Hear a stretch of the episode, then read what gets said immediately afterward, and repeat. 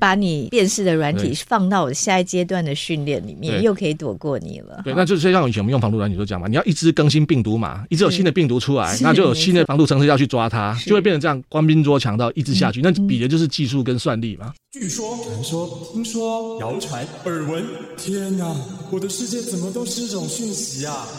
您收到过假讯息吗？资讯爆炸的年代，各种真真假假的讯息，我们怎么样才能够聪明不受骗？欢迎收听《新闻真假掰》，假讯息拜拜。我是黄兆辉，这里是由台湾事实查核教育基金会所制作的 Podcast 节目。Hello，大家好，我是赵辉，欢迎来到《新闻真假掰》。今天来到现场要陪伴我们一起提升科技资讯与媒体素养的好朋友是《天下》杂志的总主笔陈良荣，良荣好。各位好，各位听众朋友，大家好。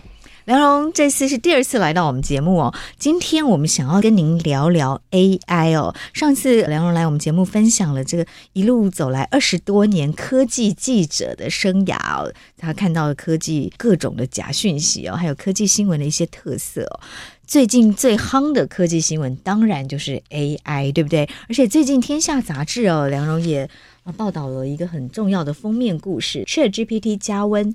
然后 AI 的梦幻军团哦，台湾有哪些 AI 梦幻军团？然后也采访了所谓的 AI 大神哦，史丹佛大学的李菲菲教授。今天想要跟梁荣谈谈哦，很多人也会担心说，二零二四的。大选在即，那现在生成式的工具有这么多，ChatGPT 它就是会一本正经的胡说八道嘛。所以，二零二四的大选会不会变成 AI 造假大战？还有你在近期对 AI 的很多的观察，来跟梁荣谈谈。我们先来谈谈你采访这个李飞飞的这个报道。其实李飞飞，我们都知道他在上一波的那个 AI 风潮哈，就是深度学习那一波，其实是这个业界的领导人物哈。他本来是。斯坦福大学呃人工智慧实验室的主持者嘛哈，然后他那个时候呢做了一个 ImageNet，就让全世界把那些影像辨识的图片放上去，然后用这个来办那个影像辨识大赛，所以让那个时候的 AI 变成一日千里哈，它有非常大的贡献。嗯，我们现在用的很多东西，譬如说手机辨识你的脸的技术，其实很多就是源自他那个时候做的事情。嗯，啊，所以他这个时候来台湾。然后就跟我们讲了很多，说哦，现在生成式 AI 大爆发之后呢，那他们觉得应该怎么办？他当然以他的立场哈，他跟很多 AI 学者的有点不大一样，是他觉得应该要严管啊。哦、他现在已经不负责那个 Stanford 的 AI Lab，他现在创了一个 Lab 叫做以人为本啊，人工智慧学院，就是 Human AI HAI 啊，是是是，那它也是在 Stanford 里面吗？在 Stanford 里面，然后他的它的作用就是它这个平台。啊，要让那些科学家、跟律师、跟政府哈沟通，让大家知道说 AI 的技术到什么地步，然后我们应该怎么应用它。是是是，这是很重要的一个平台。对对，因为其实呃，比如说我自己最近的演讲也很尝试这个方面哦，因为法律人其实他不知道 AI 的。运作是怎么运作的，所以他就很难介入说，那我怎么样及早的做出一些规范阴影？那甚至文学界的、哲学界的，其实 AI 都会需要让大家思考哲学、伦理、社会、法律的各个层面的议题，对不对？所以有一个跨领域的平台，可以有科学家用深入浅出的方式，告诉大家 AI 现在的发展跟未来可能造成的影响、冲击，跟大家讨论交流。它的 AI 中心是不是这样的？是，就是这样的功能。那因为是这一块领域的业界领导者嘛，哈，所以他们做比较快，因为厉害的人都在那一边，各界的人可以在那边对话。那他有跟我们讲了一些我觉得还不错的的对未来的预测，哈，可以跟大家分享一下。第一个就是说，这个其实跟现在大家在看的那个深圳城市 AI 引起的风暴有点不大一样，就是说，其实 AI 在这段时间呢，变成一个基础科学。基础科学的意思就是说，它可以在每个领域发酵，就像以前牛顿发明的微积分，微积分就让很多地方就就大跳跃。好，那现在就是他那个真的是 AI，他在基因制药。对，李飞飞他之前也是那个 Google 的研发副总，嗯、他曾经带领他们戒掉了一年吧，哈，去 Google 的 AI 的研究中心。所以呢，他们那时候讲说，那个 DeepMind 就是 Google 投资的另外一家很厉害的 AI 公司，他们现在就是在做基因制药。基因制药，他们有把 AI 导入那个折。基因的方法，就是基因它有很多 helix 嘛，哈，双螺旋，那很多折叠方法就会产生不同的基因，然后可能对制制药很有用。那用 AI 做会比用人慢慢的一个一个去做会快非常多。嗯然后另外在核融合的部分，我们从来没想到，原来它在核融合的控制最近核融合的领域有大爆发，嗯、就是大家觉得说，因为 AI 的对，也是因为 AI 的关系，让它控制它的那个核融合的时间可以变得很稳定。嗯，啊，那就产出的能量就超出过去的水准，所以一下子最近那个 Sam Altman 就是 Open AI 的那个创始人哈，他现在投了很多钱去另外一个核融合公司，就他们都认为说核融合。的商业化已经近在眼前，这个是居然是 AI 的进步所造成，这我们都没有想到。是，就是说它为什么 AI 的进步可以跟核融合的这个大爆发、革命性突破有关系啊？我当然只知道一点粗浅的东西，就是说核融合的控制很多时候是在他们怎么样让核融合的状况能够维持的，他们现在能够发生的时间很短哈，可能几微秒之类的。那他们要把那个压力跟磁力控制的很稳定，让它的时间可以延长。那个很多的。操作呢，可能是超越人所能够做到的。我只知道这样子啊，你不要再问我更细的细的 细。对，但是 anyway，就是说，这是代表是说。我们用我们的 AI 这个方法，让他去学很多数据跟经验，嗯嗯、是在很多层次其实比人做的好。其实大概是这样的逻辑，是是，只要有大量的数据的哦，AI 都可以学得很好，因为他都会记得这些数据嘛，然后他从这些数据里面会归类、会会分析。对，所以在我们不知道的领域里面，一个个都发生突破。嗯、所以说 AI 是基础科学，是，所以你觉得 AI 现在已经成为一个基础科学了？是李飞飞讲的，李飞飞讲，他说他说他们这他们的领域没有想到说 AI 成为一个基础科学。学可以在每个应用领域同时发酵，嗯，这是个很厉害的。就是以前大家觉得 AI 自己是一个应用领域，对，可是现在觉得 AI 已经变成是数学、物理这样的一个基础的领域，可以在不同的领域同时让它快速进展，嗯，啊，这是其实蛮厉害的。所以刚刚你提到的基因制药、核融合，都因为 AI 的发展而带来革命性的突破。然后我们另外我们就问他说，那个生成式 AI 啊，这一波大爆发之后呢？哦，吓到大家了哈！距离上次深度学习那一波大概隔个五六年，哦，那下一波会是什么？他说也快了，就是下一波就是，他就 perception，就是环境感知。环境感知听起来还蛮简单，那那个背后的逻辑就是说呢，简单讲就是我们那个自驾车吧哈。大家本来觉得说自驾车好像很快就会普及了哦，因为 Tesla 都告诉大家说车子自驾车技术已经马上就可以商业化，其实不是嘛。后来大家知道 Elon Musk 其实蛮会吹牛的。所以现在常常一天到晚都看到说高高速公路特斯拉又撞到什么东西这样的新闻。其实他们的那个自驾技术很多东西是没办法辨识的。就譬如说我们高速公路常常发生车祸，其实是因为特斯拉它无法辨识我们一种叫做蝎子车。嗯哼，就是在那个叫做高速公路缓冲车，它在施工的时候后面会放一台车子让你撞，然后那个尾尾巴长长的有一个缓冲的弹簧，像蝎子尾巴一样叫蝎子车。然后特斯拉没有办法辨识那个物体，可能他过去没学过。所以常常不时就发生特斯拉撞蝎子车的事件，嗯哼，没有撞死人啊，撞到那个蝎子车。车那类似这样，其实在世界各地一再发生，就是说它只能够辨识它学过的，有些没学过，它就看不到。所以是 AI 的问题，对，它就是只能辨识人类教过它。下一个突破就是意思是说，它有办法辨识它周围环境的变化。嗯，这是李飞飞讲的。所以到那个时候呢，细节我不知道，好，不要问我细节。那到那个时候，就是自驾车真的就会出现了。嗯，嗯，所以他李飞飞预测下一个 AI 的突破就是环境感知，可能是啊。另外还有一个叫做具身智能，其实我也不大懂，但是意思就是说呢，机器人就真的要成真了，就是真的很有智慧的机械人，在家里会扶你上厕所啊，就可以做长照的。对，这种东西就是在我们的。有生之年是可能看得到的，对，因为很多人在做。现在我们已经觉得 AI 的大脑，因为它是学人的脑神经元嘛，哦，那它当它越来越大的时候，感觉它的这个呃想的，好，或者说我们用文案可以处理的东西，它已经可以处理到非常好。但是它现在差别是没有手脚，就当它跟机器人机械结合之后，那它就真的像一个人了。我猜了哈，你这边那个时候讲的意思是说，它这个机器人。它还能够辨识环境哈，很多复杂的东西，然后跟环境互动，这是过去很多机器人做不到的哈。譬譬如说哈，我之前采访过工业机器人啊，工业机器人有一个规则，就是机器人要被 cage 的，要被放在笼子里面，要跟人隔开。嗯，因为工业机器人它很多动作呢，不小心就打死人了。对，后面挥来挥去，那它并没有办法，因为我人要接近的，就改变它动作的模式啊，所以他们现在都是有个 cage 的。那现在大家花很多力气在做。协作机器人，譬如我今天一个作业员在组装 iPhone，旁边一台机器人在组装 iPhone 的前一个步骤，嗯、哼我要两个人可以同时做，就是协作机器人，就是现在很多人在做的，但是还没有很普及。光是这样好像就很难的，他不会突然把旁边那个人打死，好像就就已经很难了。那接下来是说你要因应可能家里面很多复杂的互动环境，对，他要照顾老人，对照顾这个身心障碍者。那技术八道那个是什么？我不大知道，但是显然很难。但是就李可能会发生的角度，他的观察是觉得这个应该也不远了，对，哦，会是 AI 带来的下一个突破，然后会造成人类生活很大的改变。对，就是告诉大家说，ChatGPT 之外，啊，接下来接二连三还会有什么东西发生？是梁荣，这个采访所谓 AI 大神哦，这个史丹佛的 AI 专家李飞飞哦，你的下的标题是说杀手机器人会出现吗？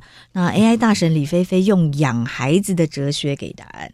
什么是养孩子的哲学？那是具身智能的的意思啊，就是说杀手机器人，就是大家每次讲到说机器人会有人类的智慧的时候，大家马上就想到电影里面那种杀手机器人啊，抓狂，然后就杀死一堆人。那他就是说要训练。啊、哦，这个机器人的过程啊、哦，就是要利用像对待小孩子的方式，几岁几岁的去训练他，嗯，嗯，才能够让他有一个有规矩，有规矩，学会规矩。对，其实我们大家现在在用 ChatGPT，大概也可以了解这是怎么一回事了，对不对？你要很清楚的、有耐心的跟他沟通，然后慢慢让他懂你要什么。从这个李飞飞的故事讲，我觉得有趣的是说，大家很多人都很好奇哈，为什么李飞飞在这个时候跑来台湾？嗯，嗯，为什么？他一开始是 Stanford 校友会嘛，哈，他是 Stanford 的教授。那台湾有一群就是 Stanford 的 alumni，那他们就出钱哈，请他过来。那那时候一开始去龙应台基金会，但是背后有一个理由啦哈，这个是我的朋友跟我们讲的，他是带他小孩来台湾学中文。那李飞飞他很重视他小孩的隐私哈，不愿意讲太多。那那就有趣了，他是成都人啊，他为什么不是带小孩子回中国？不是，而是而是来台湾学中文？为什么呢？其实这是最近美国跟中国啊，就是一个世界两个阵营这个状况之下发生的一个状况，就是说美国的这些华裔的 AI 学者哈，应该不止 AI 学者了，还有很多碰触到敏感科技领域的学者，其实都蛮尴尬的。嗯，就是，就譬如说，我们台湾现在有一些那个半导体学院，半导体学院台台积电出钱啊，联发科出钱啊，然后在台城、青交这些学校都有设半导体学院。那半导体学院一开始成立一个很重大的宗旨，就是说为什么要单独要找那些企业出钱成立一个半导体学院？不是我们教育部的学校就可以做了，他们要请国外的薪水很高的大师来台湾。那就发现在这个时候突然出现很大问题，就是那一些 A 咖学者呢，就不大愿意来台湾。我说奇怪，我们台湾不是跟美国是同一个阵营的吗？可是他们就有这样的顾虑，总觉得说来台湾就是跟中国是一样是华文的国家嘛，那就有可能有技术外泄的风险。所以就是他们现在最近要找美国的学者哈，你不要说是华人学者，日裔学者好像都都很难，就是都都卡在这里。那你更不用讲说像李飞飞这种，大家已经知道说 AI 是现在。跟国防相关最敏感的科技，就是大家都知道说，接下一波世界大战是是 AI 大战嘛，就是汤姆克鲁斯驾驶的这些飞机，它里面电影里面有演嘛，他们都要被无人机取代啦、啊。嗯，他在那个 Top Gun 第二集，里面不是就讲嘛，他是大幅删减经费，因为他们都要被无人机取代，还你这些厉害的教官有什么屁用？对，然后汤姆克鲁斯说 Not today，是 Not today，tomorrow。对，那那，那个 tomorrow 很快就那就是要靠 AI 的嘛，那。所以说，AI 技术就是国防技术。像李飞飞这种顶尖的学者，那碰触到的就是这个技术最 frontier 的东西，那就很尴尬啦。那 DARPA 的计划，他可以申请吗？当然，DARPA 就是国防部的钱嘛，哈。那所以就有一个说法了哈，说现在跟台湾走得近是就是为了洗白，表示我虽然是华裔学者，但是没有跟中国是那么直接的。那其实大家都在讲说，其实当年的一个另外一个大神就是飞弹大神钱学森嘛。哦，钱学森，大家就现在一直在讨论的事情，就是说谁是钱学森？跟听众朋友介绍一下。钱学森其实是就是在二次世界大战前后吧，哈，就是美国一个很厉害的飞弹科学家。然后后来呢，就跑到大陆去了，成为大陆的。飞弹之父啊，本来在大陆那个时候一穷二白，什么都做不出来。他去了之后呢，过了十几年，大陆就就发射了第一颗长城导弹，嗯，然后到后来人造卫星啊，这些东西，这些都是他那个时候去一个人去，就是拉近了中国与美国飞弹技术的几十年的的距离啊。就是说，你中国虽然一穷二白，以前毛泽东讲嘛，要盒子不要裤子。但是要盒子不要裤子，你要有人能够做出盒子啊，那就是这个钱学森嘛。那这个钱学森为什么会用李飞飞去比拟他？因为他在那个时候哈，不要说这个华人学者，就是在全美国，他也是最顶尖的飞弹科学家之一。嗯哼，啊，他可能是前五厉害的。他们那时候讲，就一只手数得出来是前里面，因为他老师就是那个时候美国最好的飞弹大师。嗯，是，所以你对李飞飞也有这么高的评价，就是说你你觉得他是在即使是在美国，或者是放眼全球，他也是这个最顶尖的 AI 专家。他在上一波，他在上上一波的那个深度学习那边，他是他是领导者嘛，所以大家就很担心说，因为 AI 这领域有很多华人学者，那这其实这不是讲说他个人怎么样，其实就是讲的说，现在整个美国哦，对于跟中国竞争的焦虑。因为现在你看，美国一天到晚都是新闻说，我们再不投资，我什么东西再不投资，我们就在 AI 竞赛就会落后中国。那有些指标，譬如说他们在那个 AI 的论文的发表的篇数啊，美国其实是落后中国的，在二零二零年吧，哈，总篇数。但后来就有些 debate 说那些篇数，那这个篇数里面的质量其实是不大一样的，未必能够直接这样子比。因为我之前曾经去大陆做过一次。蛮有趣的采访，那个时候其实就是正好去采访到他们在这一块 AI 发展的渊源啊，就是他们的合肥的中国科技大学，所以我大概就安徽合肥，在安徽合肥的中国科技大学，中国科技大学不是我们台北市的中国科技大学，嗯，哼是，所以它是中国最厉害的 AI 研究单位吗？现在可能是最厉害之一了，因为啊这几年变化很快，在很多有钱的城市都丢了很多钱。啊，比如说清华，比如说上海复旦啊，这一些的。但是现在很多在 AI 这个领域的领导者，都是从那个时候出来的，因为它有一个很有趣的历史渊源啊，哈，就是说为什么叫中国科技大学？因为就是它不是中国教育部办的，是中国科学院办的一个大学，就像是我们的中研院跑去办一所大学。那为什么放在安徽合肥？就是因为合肥哈，我以前第一次去的时候。在二十年前吧，哈，它是省会，安徽省会。嗯哼，在路上还有驴子在拉车。嗯哼，就是虽然叫省会，但是它的相当发达的程度相当不发达。嗯，因为它是在中国建国哈，共产党建国一九四九年才成立的省会。它这个在以前古老的中国哈，清代它还只是个农村。嗯哼，啊，为什么选择那边？因为呢，那个时候他们有段时间中国跟苏联处得很不好，他们在为核子大战做准备。嗯，啊，就万一重要基础设施放在首都，那就全部都毁掉。对，所以一些北京的东西全部都往分散风险，对，就往内陆迁徙。所以那个时候，譬如说，就是中国科技大学就移到合肥，然后那个时候，譬如说他们第二大车厂哦，就是二汽就移到另外一个很偏僻的地方，在武汉那边啊，就是类似这样子。有几个国家重要的基础设施就是放到偏僻的地方，怕被。苏联一举兼之，所以后来这个中科大到合肥之后呢，就发展的很有趣。那个时候的那个诺贝尔奖得主杨振宁、李政道，那李政道就在中国待的比较久，就是很受器重。他就说建议说呢，就是用中国的举国体制，大家知道吗？说以前大陆很穷的时候，可是在很多体育项目都表现得很好，比如说体操哦，常常拿奥林匹克拿好几个冠军，跳水也拿好几个冠军。啊，就是那为什么有这个举国体制？就是说，他从小就筛选哈，从那个骨骼清奇的这些年轻人里面，就挑出适合练这些运动的人，然后从十几岁就开始培养，一路一路都在国家体制里面，一路一路从省往上走，把全国家的资源去培养少数精英。那他们就用这个方式呢来培养天才，所以他们那时候就是在那个中科大成立了科大少年班，非常有名，十二岁就去念大学。台湾就是有少数天才嘛，哈，就是说跳级怎么样的，可是它是这种制度性的，哦，找十二岁的，哎，可以有一个班呢，全国。全国海选，然后十二岁就可以读大学，就可以读大学，然后就汇集在这个中国科技大学。科大少年班，非常有趣。然后出了很多神童，当然有很多负面报道，你们上网查就知道，有些神童就是长大不了了之，是。发疯的、出家的，皆而有之。其实我觉得这样的，其实本来就这样揠苗助长嘛，很多人 他没有他的，很多人无法适应哈，但是。就出了一些天才，嗯啊，那就譬如说之前那个微软啊，史上最高阶的华人，那个就是一个科大少年班出来的，叫张什么的，二十出头就念完博士之类的。然后现在有几个，当你去查说，在美国的华人学者，那有哪些是？诺贝尔奖每年诺贝尔奖公布之前都有几个热门名单，大家传说哦，谁会是中国第一个得奖的？那里面的人哦，常常看到的是中科大出来的，会看到两三个是科大少年班出来的。嗯，所以你可以看得到说，就是一将功成万骨枯了哈。可能好几个 好，就后来发疯的要干嘛？可是就是有几个，真的就成为这种诺贝尔奖等级的人。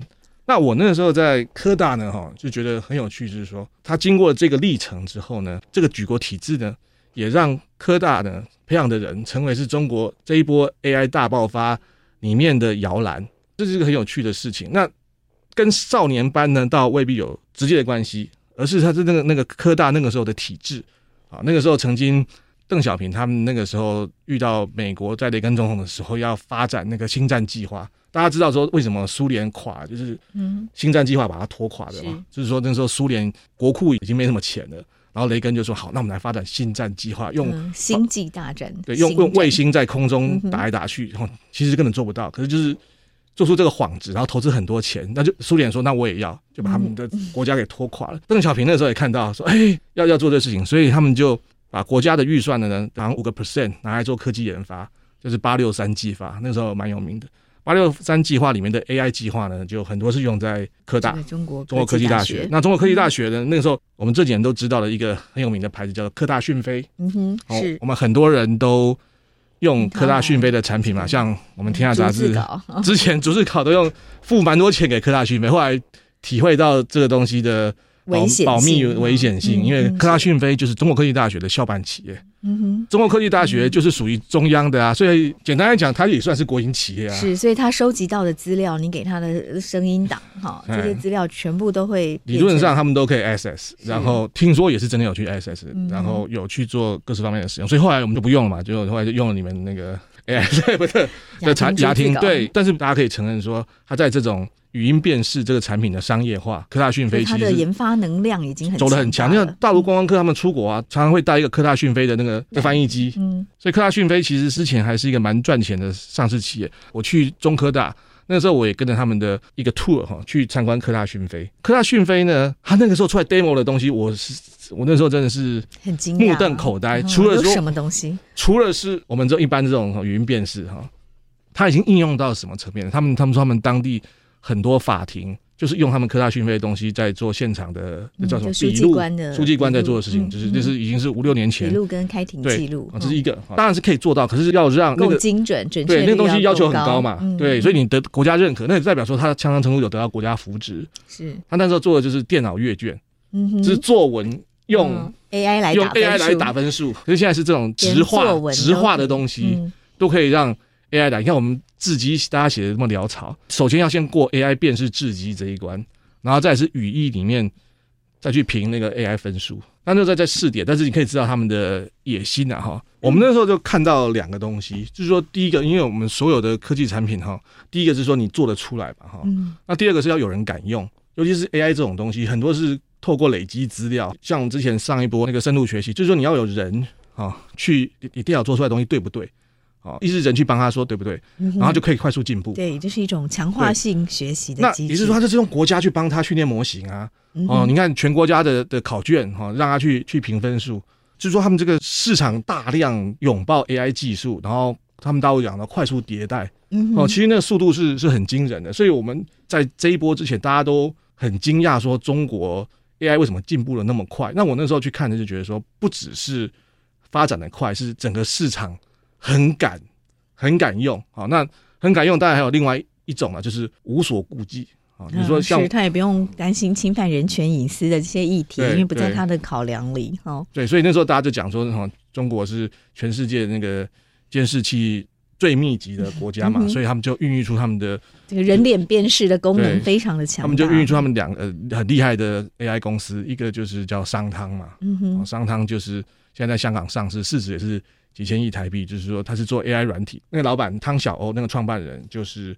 中科大毕业生，所以中国科技大学在中国的这个 AI 研发上有非常强大的能量哦。那我们也提到了科大讯飞是这个中国科技大学的校办企业，我们来从科大讯飞谈起。其实科大讯飞哈，跟就是刚才讲的商汤哈，其实有趣的地方就是跟那个中科大的历史有关系啊。我们刚才讲到科大少年班曾经出现很多厉害的人嘛哈，可是在最近一两年哈，其实他的声势有点呃没有像清大哈，就是北京清华大学声势已经比。比不上清华，其实有段历史，就是说在学运的时候，之前少年班很厉害，可是后来呢，这个是很有趣，就是说科技的发展呢，常常伴随着民主的要进啊。大家记得方励之吧？嗯哼，哦，就是在那个天安门学学运之前很有名的学运领袖，他就是中科大的副校长。嗯哼，所以在那个时候，其实听说了哈，学运在中科大出现的时间呢，其实比北京还要早。所以后来呢，中科大就被整肃了。嗯哼，好，那所以整批人就是少年班，整批教授都应该是都被整肃。随着方励之，那汤小欧就是商汤的创办人。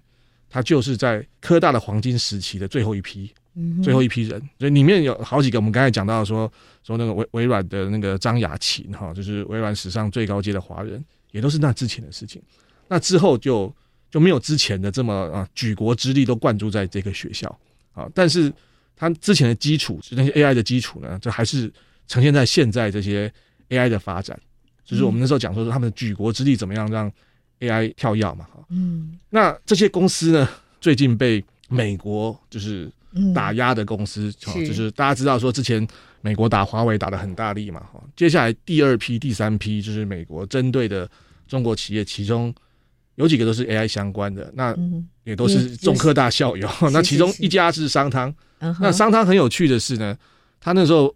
被美国就是视为打压人权的帮凶嘛，哈，类似这样的理由。他理由是意思说，他有一套那个 AI 的那个影像辨识技术，是可以辨识维吾尔族。他的技术是这样子：你有留大胡子的人，怎么样去把把它辨识出来？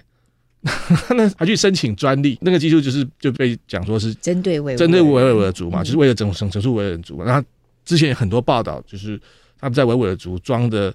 很多的那个 camera 就监视器，它搭配的都是商汤的的软体，所以就是，所以它跟另外几个那个中国几个四大 AI 公司，大概有两三家都是，真的是被美国禁的，就是禁止对它输出先进技术。是是，所以我们看到，其实最近的一些国际媒体也都在报道这样子，中国的这个生成式 AI 大爆发这个热潮下，它的 AI 的产业是不是也面临了很多的挑战？对。这是很有趣的事情，因为在上一波的那深度学习的时候，其实大家都觉得说：“天哪，中国的 AI 发展是超越全世界。”嗯，那时候欧盟那时候通过了 GDPR 隐私的法案，哈，就是很多东西保护隐私，那 AI 就是。要有侵犯隐私才能够发展，很多时候是这样子嘛，也不见得。但就是说，因为 AI 的收集需要有大量的资料。对，就是说，比如你要辨识脸孔，就要大量的人的脸孔的资料哈。那这是在中国就不构成问题吧？在其他地方，你可能要经过很多很多合规的的方式，譬如说我们鉴宝资料，很多学者都申请要拿鉴宝资料去去做很多 AI 的应用，好去找新药干嘛的。后来都牵扯到很多当初签的条款，你没办法做这样的应用。欧洲更严格。所以那时候大陆大家觉得说大陆无法无天啊，所以那个时候他常常做很多东西是智慧城市的应用。他那时候做智慧城市的应用其实有一些啦哈。那时候看他们的上市招股书里面写的很好笑，就是说你要是在公园遛狗哈，狗在大便里面有捡会 alert，这个 AI 就会 alert，AI 变纠察队。然后有有人乱丢乱丢乱丢垃圾也会 alert，嗯哼，好，那当然乱停车就不用讲了，就是很多这方面的东西，它是很快就把它。就是做商业化使用，所以像像，譬如说我们刚才讲的这个电脑阅卷这一些的，所以那时候大家觉得说很惊慌啊，就是超英赶美啊，好像你越大胆的就越得利啊。其实李飞飞那个时候来的时候，我也问他一个问题，就是说像这一波生成式 AI 哈，那个 GPT 的那个模型是 OpenAI 先做出来，可是它用的基础基本技术是 Google 先发表的，Google 其实已经做出来了，可是 Google 就觉得说这东西做出来的东西好像精确度太低，危害人间，他们有内部的那个。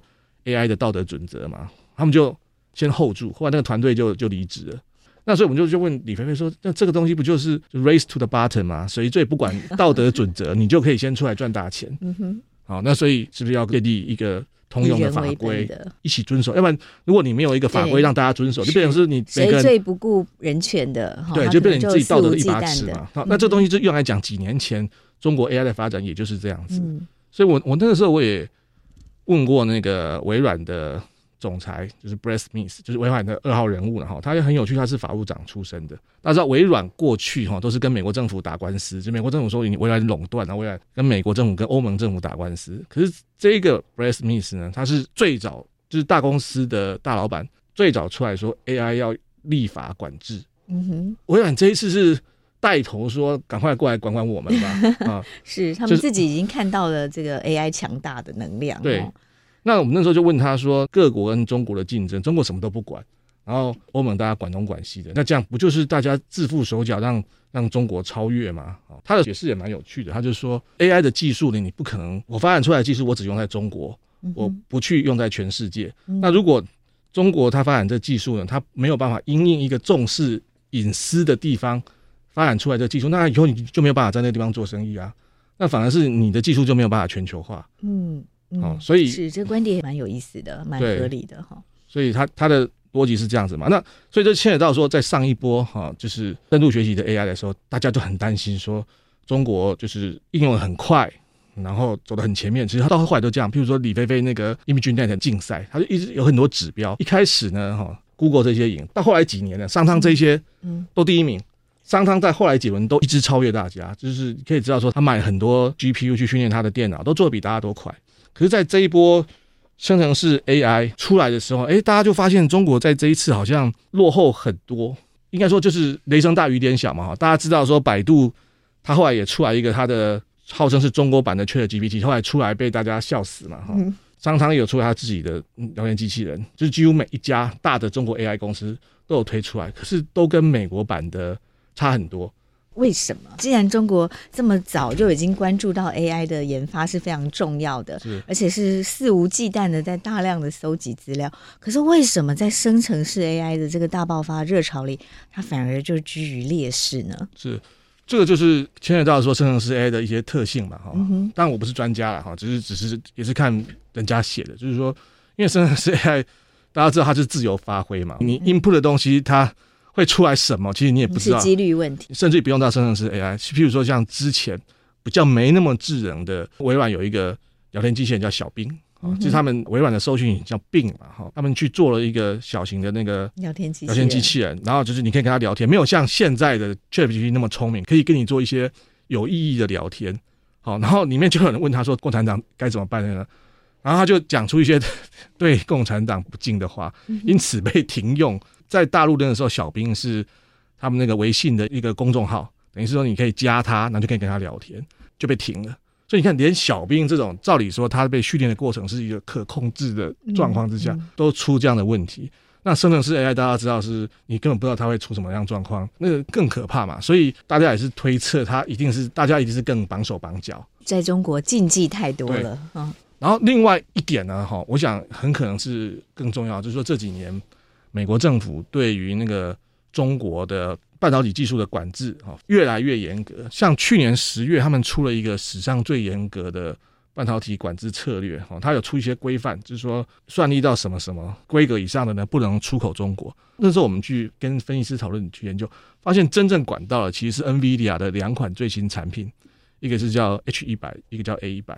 那时候大家觉得奇怪，就是。就是管管管他这个针对这两个来管制，意义很大吗？嗯、后来就发现了，就是说，ChatGPT 出来之后，这一波美国巨头的这个 AI 大战，大家都在抢 H 一百跟跟 A 一百来训练他们的 AI 模型，而且是就是那种抢得到了 就就可以赢，好像是这种感觉。嗯就像是以前我们台湾要买那个美国 F 十六，就觉得哇，要是买到的话，我们的军力就可以大跃进那种感觉啊。买不到，那我们只好去做 IDF，就是那种感觉。那那时候我们才醒悟到说，原来去年政府真是蛮精确打击的。他们那时候就知道说，生成式 AI 可能是未来的一个胜负关键。那我们那时候是竞争性出口，所以他后来就能够出口中国的呢，就是降规版嗯哼，H 八十跟 A 八十，然后对中国的半导体技术也下了。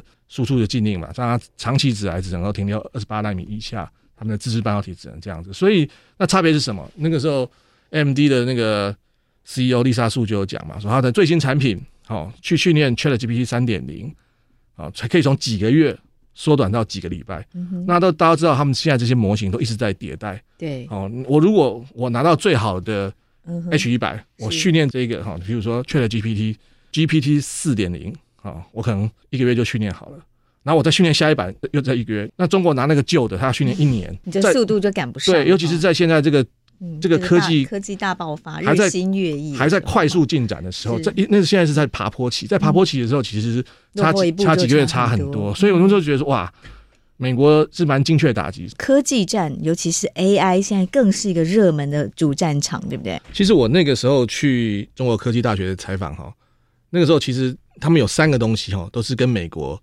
竞争激烈的，嗯哼，都集中在那个学校哈。一个是 AI，对，好，而且呢还还是它相对来讲没那么强的。另外两个，一个就是核融合，啊，就是现在李飞飞说，因借由 AI 的这个突破，也会造成核融合的革命性突破。那时候中国做那个核融合最厉害的实验室啊，做他们有一种用从苏联来的技术托克马克装置，那个就是在中科大的旁边有一个岛，我那时候还进去里面参观他们的核融合技术。然后还有还有另外一个，那是真的是领先全世界，量子通讯技术。嗯哼，那是他们中科大的一个校友做出来的。那时候中国有发射量子通讯卫星，量子通讯卫星的好处是什么呢？就是美国完全没有办法监听啊。是。那那个量子通讯卫星就是他们有一个院士，就是其实是中科大的教授自己发展的。嗯，那时候曾经美国他们出来一个报告说，有三个先进技术，中国都可能超过美国，让美国未来可能有所危机。其实都是集中在中国科技大学，嗯，哦，就是，所以我们那时候讲说他们的举国之力，居然可以把它做到这个程度，然后马上有商业化的人可以接下去。我那时候去他们每个实验室采访，然后每个老师这边讲讲说我们做什么，都说，哎，我们这个马上就跟。什么什么企业合作？嗯，哦，就是哎，你你在台大，你在台化台大采访，你听不到这样的东西哎。那那很多老师对于说呃跟公司合作是 有点有点抗拒，或者说很多公司是没有办法用到那么前瞻的研究用到它的产品里面去。是，可是，在那个时候，中国它是两个都已经可以接轨的非常。你有很厉害的技术，马上有公司敢用。嗯，两个事情都同时运作，所以我们那时候就很震惊啊，说中国怎么这一块走得那么快，连。量子通讯，他们都成立新创公司。嗯哼，是，所以这是你说中国 AI 可以超英赶美的源头之一，就是去采访过了这个合肥的中国科技大学，对，对不对？对。然后源头之二，你刚刚有提到是微软，是不是？对。微软的亚洲研究院其实也扮演很大的角色。一九九几年嘛，那时候就是很有名的李开复嘛，哈，李开复在北京创了这个亚洲研究院。那那时候去去北京，我在那边住过几天。这个亚洲研究院的特别之处呢，哈。就是说，他们可以同时使用到总部所有的最先进的技术，就是他们做的题目是跟总部是平行的，所以就是很厉害。然后，当然后来他们那时候也收留了很多，就是就因为政治因素没办法出国的人。刚才讲到有学运嘛，那时候牵扯到很多人，有参加过学运的人，他就没办法出国，可是就可以在微软亚洲研究院里面工作，然后同时接触到全世界最先进的技术。那时候大陆跟世界的落差还非常非常大。那结果呢？这段时间呢，他们就说，微软亚洲研究院就是中国的 AI 少林寺，嗯哼，就很多人在里面待几年就出去创业了。哦，中国几个最厉害的 AI 新创公司，除了中科大出来是一个体系之外呢，微软亚洲研究院的校友也是一个很大的体系。嗯哼，哦，他们说几个，比如说阿里巴巴啊，啊，腾讯啊，里面做 AI 的都待过一阵。那譬如说刚才商汤的汤小鸥，他也是，他也在里面待过了。一两年吧，当然他后来去 MIT 念念博士。美国那边就质疑嘛，说为什么微软要帮大陆培养 AI 人才啊？但以微软的角度来讲，这是这是很很高明的商业策略啊。那一些人他们出去之后，他是不是要用微软的 Azure？嗯哼，他们因为他们就习惯用微软的技术嘛，然后对微软也很有亲近性嘛，所以他们接下来他们做的事情都可以加入微软生态系啊。哦，像微软的那个云端，因为他们这种新创公司一开始都是用云端存储，就直接用 Azure 啊，因为他们过去就习惯用微软的 Azure 啊，类似这样。微软的角度来讲，这是一个高明的商业策略。然后另外背后的潜台词是，它就不会像 Google 一样在大陆被禁嘛。它对中国的这个科技发展就是付出了许多，那就不会像 Google 跟 Amazon，这是美国几大 AI 公司四大好了哈，Google、Amazon、Facebook 在大陆都被禁的。嗯哼，只有微软。是没有被禁，而且他在大陆还可以经营他的云端生意。虽然是被要求要跟当地公司合资，可是他在大陆是可以做生意的，没有被抵制。哦，这个就是很很大的差别啊。所以，这个微软亚洲研究院在中国的 AI 发展上也具有非常关键的角色哦。对，但是刚刚也有提到说，但是因为这个生成式 AI 的爆发，在中国反而在这方面就落后了。我觉得大家也在观察一个事情了哈，在很多他们的采访里面哈，最近这段时间，在几个就是美国的 AI 大神出来讲说，全世界对于这种大型语言模型的发展状况的时候，他们都会提到。大陆有一个模型很厉害啊，就是跟 GPT 可以相提并论。他们有一个北京 AI 的研究中心，就是属于国家的了哈。有一个模型叫悟道，悟道，悟道。好，那那个那个悟道呢？你知道现在大型语言模型，他们都是以说它可以有多少个参数嘛？哈，它是可以处理的参数呢，比当初 GPT 三点零多十倍。嗯嗯，GDP 是一千七百五十几个几亿个参数，它那个是好像一兆多个啊，一兆多个。好，那四点零都没有公布了嘛？哈，所以说就是它可能介于三点零跟四点零之间的实力，但是它出来的效果呢，好像比三点零差，因为并不是只有参数是代表一切嘛，哈，还有还有很多东西啊。但是就是大家已经把它当做是一个可敬畏的对手，所以你也不知道说他现在一开始。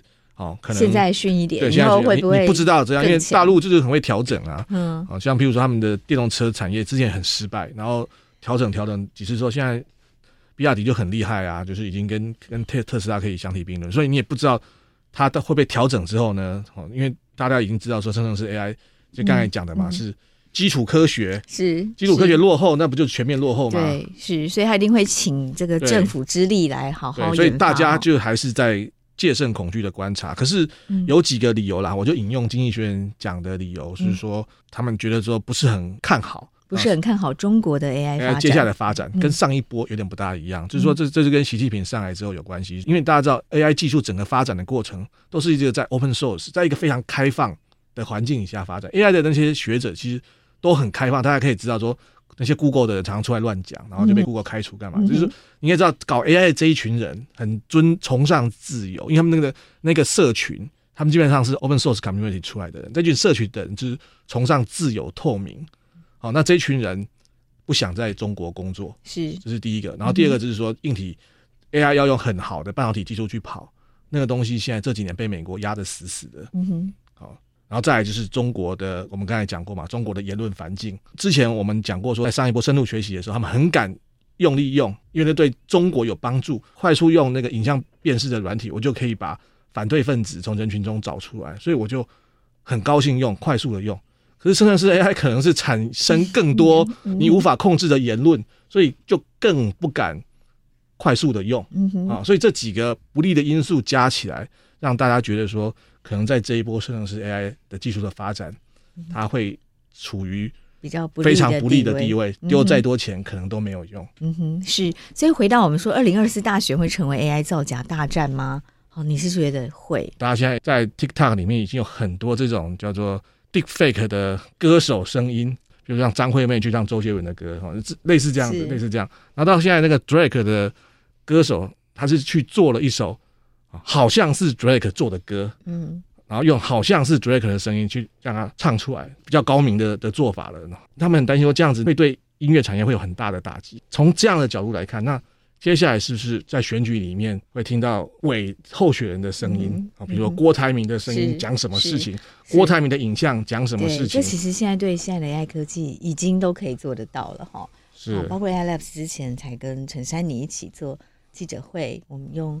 陈珊妮的歌声训练了一个 AI model，是所以跟他的声音已经非常拟真，他的所有的朋友都听不出来了。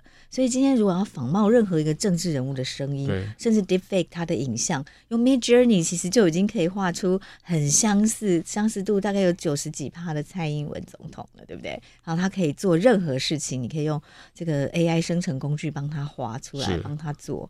哦，所以就是说，那接下来我们可以预期哦。在选前本来就会有大量的假讯息，那这个时候还会有假影片、假照片、假声音。经过这段时间，大家应该对于假声音大概就不会轻信了啦。哈是。但是假影片可能我觉得就是太像真的话，我觉得大家应该就会对。但是就是像那个 ChatGPT 的创办人他有讲嘛，说他们也要同时发展可以辨识生成式 AI 做出来的作品的软体。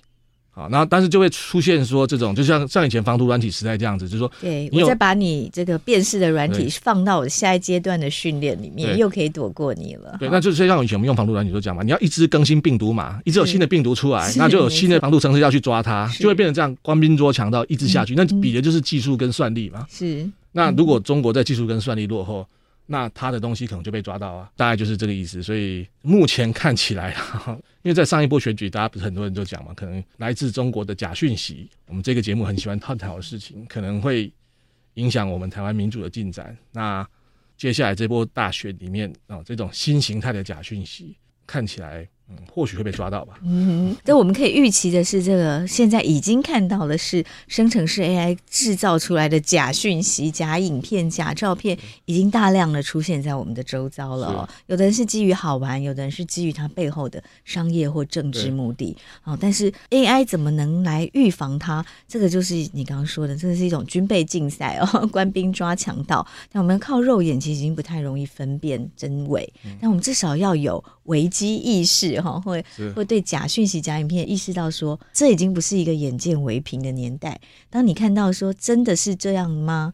哦，有一些不太符合呃正常的你的独立思考能力判断出来的东西，我们可能都要多想想，对不对？这里是专家。对，没有，我们最后就来谈一下这个《经济学人》，你刚刚提到的那几点哦，就是对中国的预测。其实《经济学人》最近这一期就是在讲 AI，AI 到底是天使还是魔鬼？你怎么看？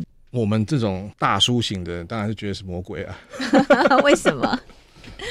就是这样，我们活得好好的啊，干嘛要来乱呢？哈，大家都会这样觉得嘛。啊，但是应该分成几个层次啊。哈，就是说新的 AI 技术如果用在我们刚才讲的哈，就是在核融合，很多人说用核融合以后可以把它当做是再生能源来讲，那就很很好啊。我们每个人都有一个人工太阳帮我们发电，你就不用去考虑温室效应的问题了，就、嗯、马上可以解决温室效应的问题。然后另外就是说，嗯，DNA 治疗，对，这个这个也是很好啊，完全对人类福祉有帮助。但是如果说用在其他领域，哈，像大家说要把大量的把我们记者的这个工作取代掉，把歌手的工作取代掉吧，那这大家就会怕啦。你说可能只有百分之十最厉害的人可以生存，百分之九十的这种白领工作会被取代掉，大家可能要很长的一段时间才能够调试这样的生活。就是我们每次有新的科技出来呢。In the end，通常都是会产生新的工作取代旧的工作。没错，没错，我是过去的过去的历史都是这样。可是这一次还是这样子吗？很难讲，因为过去每次取代的都是制造型的工作，这一次是它取代的是高阶白领的 白领高阶工作。有些很多工作过去就是被认为是高阶工作，就是法律很多律师工作，反而有些蓝领的工作哈，什么做头发什么的，会认为是不会被取代的。对，这跟过去的经验是很不一样的。这第一个，另外一个就是说呢。像前一波哈最大规模的取代工作，他们说是在那个上一次美国经济大萧条那个时候，一九三零年代那个时候，那个时候是汽车取代马车，在美国来讲是汽车取代马车的时候呢，引起很大的失业潮，因为马车的生态系，嗯、生态系好像很大，嗯、马粪什么的，好像这整个生态系非常大，就造成大规模的失业。然后，当然后来又产生新的工作，可是你从大规模的失业跟产生新的工作中间过了好像十几二十年，最后是会有这个结果。可是中间这段时间很痛苦，所以才出现了经济大萧条。那我们会不会有这个阵痛期？很难讲。嗯。但是这个科技的发展恐怕是很难阻挡的哦。即使我们已经预见了一些可能性，我们好像也只能学习要怎么好好的善用它。然后学习怎么样好好的规范它，不要让它往恶魔的那一面发展，往增进人类福祉天使的那一面发展。非常谢谢梁荣今天来到现场，谢谢，谢谢，谢谢收听新闻真假掰，这里是由台湾事实查核教育基金会所制作的 Podcast 节目，我们将陆续邀请各行各业的朋友来畅谈媒体议题，陪您一起增强对假讯息的抵抗力，让我们都能和假讯息说拜拜。欢迎您订阅留言，告诉我们您的意见和观点。如果您喜欢这个节目，别忘了给五星好评，也帮我们多多分享哦。